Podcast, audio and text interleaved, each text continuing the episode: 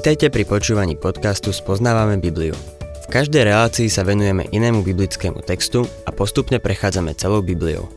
V dnešnom programe budeme rozoberať Evangelium podľa Jána.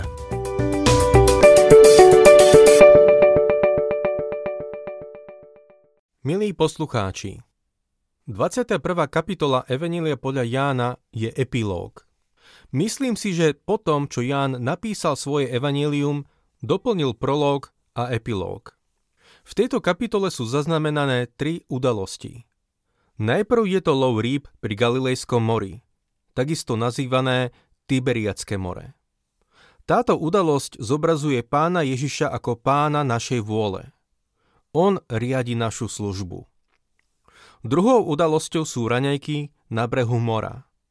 Táto udalosť zobrazuje pána Ježiša ako pána nášho srdca a predstavuje našu lásku k nemu ako motív pre službu. Tretia udalosť sa spája s Ježišovým oznámením smrti Šimona Petra. Táto udalosť zobrazuje pána Ježiša ako pána našej mysle a ukazuje, že nedostatok poznania alebo zmena okolností nie je výhovorkou, aby sme neslúžili. Celá kapitola odhaľuje, že vzkriesený Ježiš je stále Boh. Otvorme si teda 21. kapitolu a budem čítať prvé tri verše. Potom sa Ježiš znova ukázal učeníkom, a to pri Tiberiackom mori zjavil sa takto. Boli tam spolu Šimon Peter, Tomáš, nazývaný Didymos, Natanael z Kány Galilejskej, Zebedejovi synovia a dvaja ďalší z jeho učeníkov. Šimon Peter im povedal, idem loviť ryby. Povedali mu, aj my ideme s tebou. Vybrali sa a nastúpili do člna, v tú noc však nič nechytili. Toto malé Galilejské more je späté so službou pána Ježiša pred aj po jeho vzkriesení. Pre učeníkov to bolo známe miesto. Povedal im, aby išli do Galilei a že ich tam stretne. Odišli tam teda a čakajú ho. Mnohí významní komentátori odsudzujú týchto ľudí, že išli chytať ryby. Pán ich však za to nepokarhal, keď sa im zjavil. V Galilei boli na jeho príkaz – bola jar, veľkonočné obdobie. Od juhu vial teplý vánok, ktorý rozvlnil vodu pri brehu a v diaľke sa dal pozorovať spenený hrebeň vlny. Okolité kopce sa zazelenali a boli vyzdobené množstvom lúčných kvetov. Bol som tam raz krátko po Veľkej noci a presne tak to tam vyzeralo. Pred 2000 rokmi to muselo byť ešte krajšie. Možno už čakali na pána Ježiša hodnú chvíľu. Peter začínal byť netrpezlivý. Kráčal a pozeral sa hore a dole a nakoniec povedal Idem loviť ryby. A ostatní šiesti sa k nemu pridali. Lovili celú noc a nič nechytili.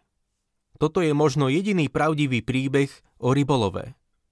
Doktor Scott ho nazval zlyhanie expertov. Celú noc lovili ryby a nič nechytili. Predtým boli nedočkaví a teraz sú nedočkaví a frustrovaní. Je ľahké loviť ryby, keď ich chytíš. No je to frustrujúce, keď nechytíš nič. Vedeli, ako loviť, veď tým sa živili, ale to, že v tú noc zlyhajú, bolo Božím plánom a zámerom. Svitlo ráno a na Galilejskom mori to muselo byť nádherné ráno. Štvrtý verš. Už na úsvite stál Ježiš na brehu, ale učeníci nevedeli, že je to Ježiš. Myslím si, že to bolo celkom prirodzené. Bol vo svojom oslávenom tele a za normálnych okolností by ho spoznali. Lenže boli ešte hodne ďaleko na jazere a takto skoro ráno bolo ťažké rozpoznať ľudí na brehu. 5. verš. Ježiš im povedal, deti, nemáte niečo zajesť? Odpovedali mu, nie. Je zaujímavé, aký vie byť človek rozhodný a ako málo sa mu chce rozprávať o zlyhaní. Odpovedajú mu, ale nechce sa im o tom rozprávať. Keby nejaké ryby ulovili, všetci by mu ukazovali, aké veľké sa im podarilo chytiť. Toto je otázka, ktorú nám všetkým jedného dňa položí. Ulovil si niečo? Čo si urobil pre ľudí tam na zemi? Dúfam, že tvoja odpoveď nebude taká ako ich.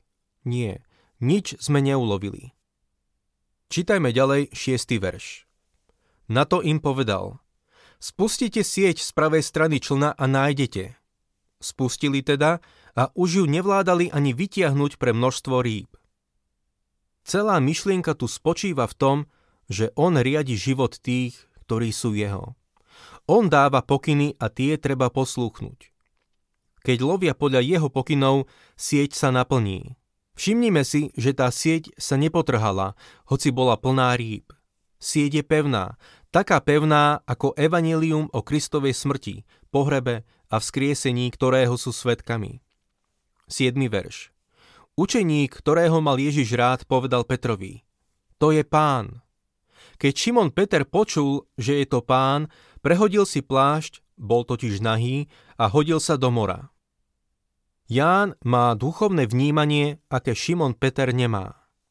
Pred tromi rokmi ich Ježiš povolal možno na tom istom mieste.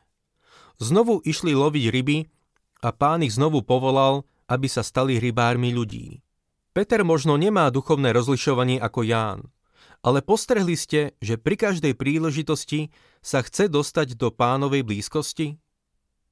Ostatní sedia v člne a čakajú, kým priplávajú k brehu ale nie Šimon Peter. Nevie sa dočkať. Chce byť blízko pána. Je to úžasný muž. 8. až 11. verš Ostatní učeníci prišli v člne, lebo neboli ďaleko od brehu, len asi na 200 lakťov a ťahali za sebou sieť s rybami. Keď vystúpili na breh, videli rozloženú pahrebu a na nej položenú rybu a chlieb. Ježiš im povedal, Doneste z rýb, ktoré ste teraz chytili. Šimon Peter teda nastúpil do člna a vytiahol na breh sieť plnú veľkých rýb.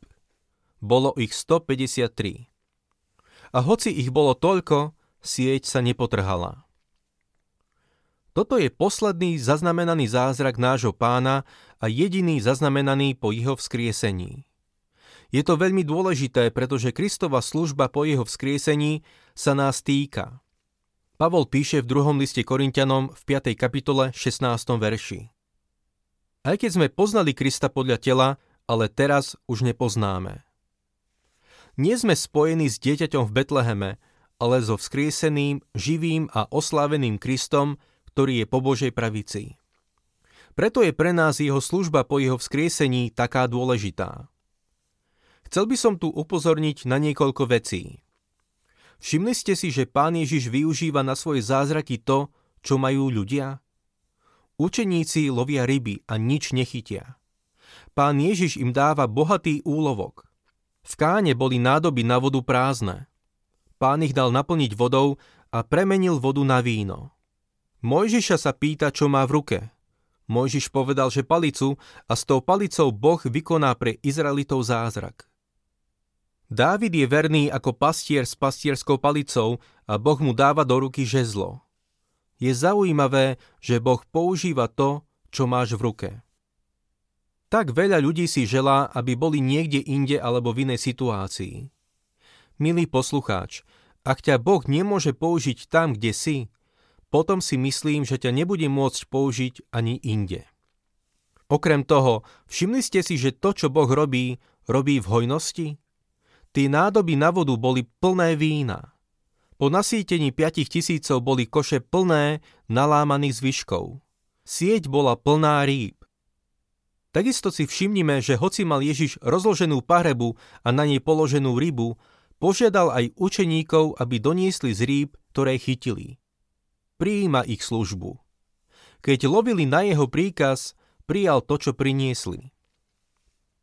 Vráťme sa k nášmu textu. Ján 21. kapitola 12. až 14. verš. Ježiš im povedal, poďte sa najesť. A ani jeden z učeníkov sa neodvážil opýtať sa ho, kto si ty, lebo všetci vedeli, že je to pán. Ježiš pristúpil, vzal chlieb a podával im. Podobne aj rybu. To sa Ježiš už tretí raz zjavil učeníkom, potom ako vstal z mŕtvych. Poďte sa najesť. To je pozvanie. Ježiš povedal aj, choďte do celého sveta a hlásajte evanílium. Ale bol by rád, keby si s ním skôr ako pôjdeš, mal najprv raňajky. Vidíme, že on sám im dáva najesť. Kiež by sme si sadli a dovolili mu, aby nám dal najesť. Teraz sa dostávame k zvláštnemu rozhovoru medzi pánom Ježišom a Šimonom Petrom. Budem čítať od 15. po 17. verš. Keď sa najedli, opýtal sa Ježiš Šimona Petra. Šimon, syn Jána, miluješ ma väčšmi ako títo? Odpovedal mu, áno, pane, ty vieš, že ťa mám rád. Ježiš mu povedal, pas moje baránky. Opýtal sa ho znova, po druhý raz. Šimon, syn Jána, miluješ ma? A on odpovedal, áno, pane, ty vieš, že ťa mám rád. Ježiš mu povedal, pas moje ovce. Spýtal sa ho aj tretí raz. Šimon, syn Jána, máš ma rád? Peter sa zarmútil, že sa ho po tretí raz spýtal, máš ma rád? A odpovedal mu, Pane, ty vieš všetko. Ty dobre vieš, že ťa mám rád. Ježiš mu povedal, pas moje ovce. Pán Ježiš osloví Šimona Petra. Povoláva do služby tohto neistého a tápajúceho učeníka, ktorý zlyhal. Z tohto rozhovoru vyplýva jedna dôležitá vec. Láska k spasiteľovi je nevyhnutnou podmienkou k službe.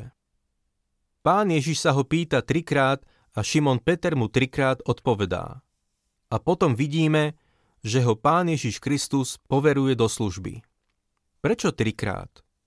Niektorí sa domnievajú, že ten dôvod je ten, že Peter trikrát zaprel pána a teraz od neho chce, aby trikrát vyjadril svoju oddanosť. To je nepochybne časť dôvodu, ale ide o viac. Šimon Peter bol spolu s ostatnými učeníkmi povolaný do služby, vlastne boli povolaní do apoštolstva, po zázračnom love rýb, keď sa im trhali siete. Potom v tú noc, keď Ježiša zajali, Šimon Peter prišiel o svoje poverenie pri ohníku na nádvorí veľkňazovho paláca.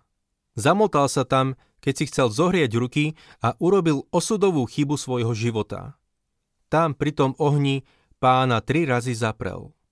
Nemal tam ani ísť, no išiel. A keď tam išiel, dopustil sa tohto podlého skutku. Nie je to zaujímavé, že teraz na brehu Galilejského mora, pri ohníku, po zázračnom love rýb, ho pán Ježiš znova poveruje do služby? Môže sa nám zdať, že pán Ježiš trikrát opakuje tú istú otázku, ale nie je to tak.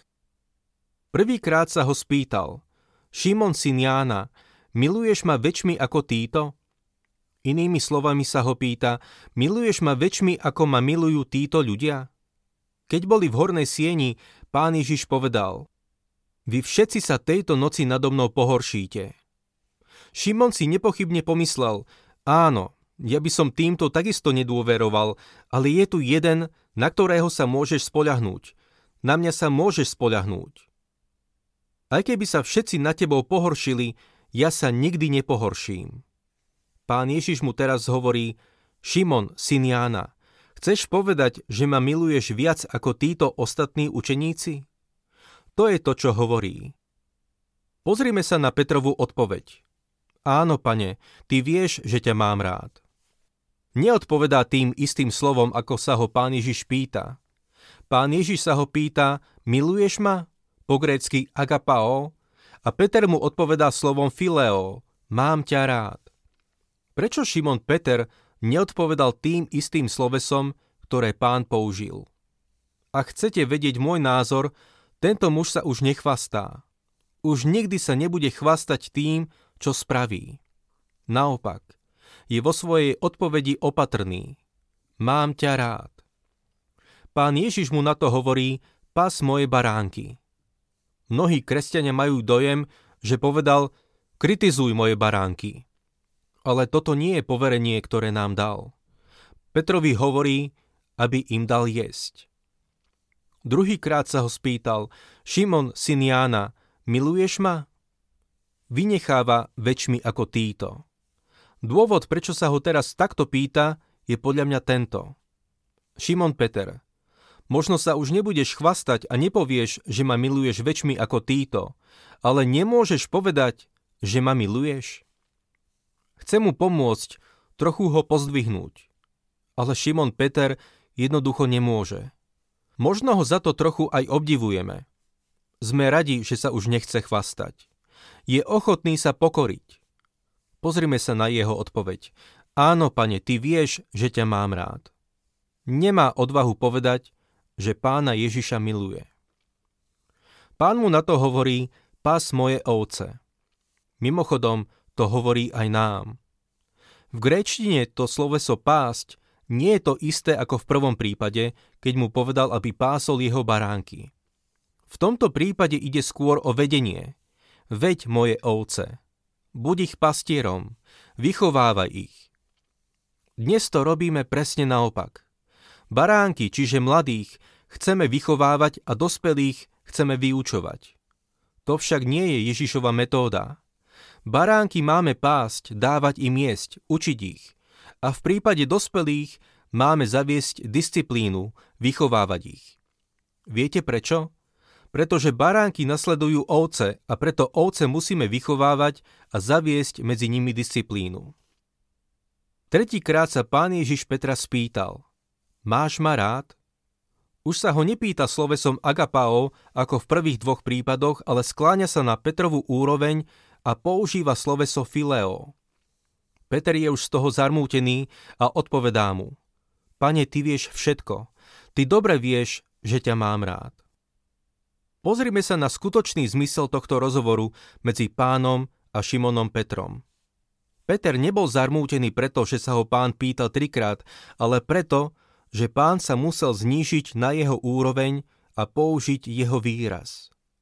Šimon Peter ešte stále nie je pripravený na to, aby sa dostal hore nedokáže povedať viac ako to, že ho má rád. Uvedomuje si, že pán Ježiš pozná jeho srdce a že on vie, že ho má rád. Na tomu pán Ježiš hovorí, pas moje ovce. Tu je to vo význame, pas moje ovce, daj im najesť. Ako vidíme, aj ovce sa potrebujú najesť. Skutočnou skúškou pre nás, bez ohľadu na to, či sme za kazateľnicou alebo v lavici, je táto otázka.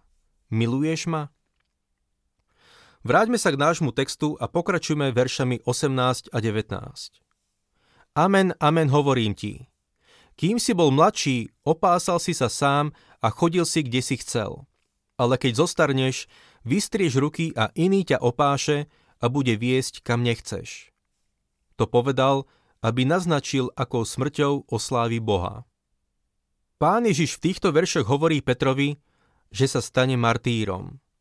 Peter mu povedal, že za ňo položí svoj život. A presne to sa aj stane. Pokračujeme 19. veršom po 24. verš. Keď to povedal, vyzval ho. Nasleduj ma. Peter sa obrátil a zbadal, že za ním ide učeník, ktorého Ježiš miloval a ktorý sa pri večeri naklonil k jeho hrudi a opýtal sa – Pane, kto je to, čo ťa zrádza? Keď Peter videl tohto učeníka, povedal Ježišovi.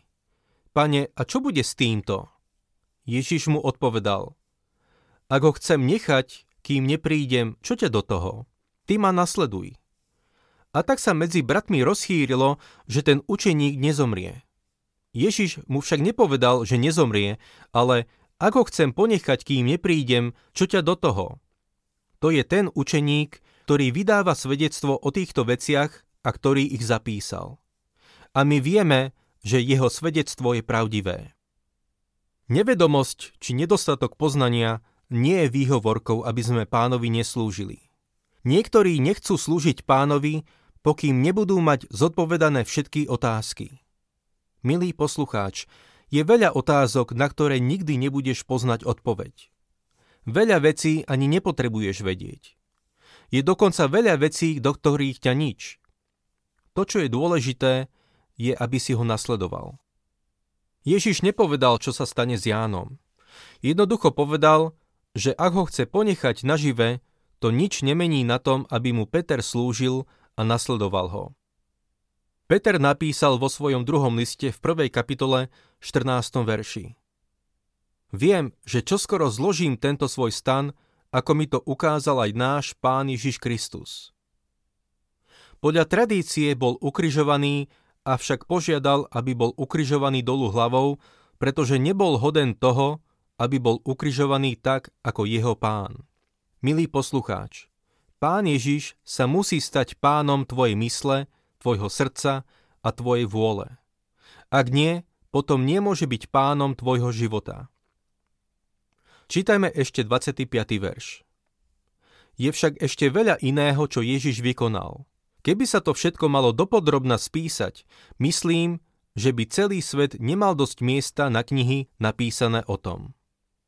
Ján tu nepreháňa, keď hovorí, že celý svet by nemal dosť miesta na knihy napísané o tom, čo všetko pán Ježiš vykonal. Pán Ježiš je ten, ktorý zomrel na kríži a znovu vstal z mŕtvych. On je väčší Boh, náš spasiteľ.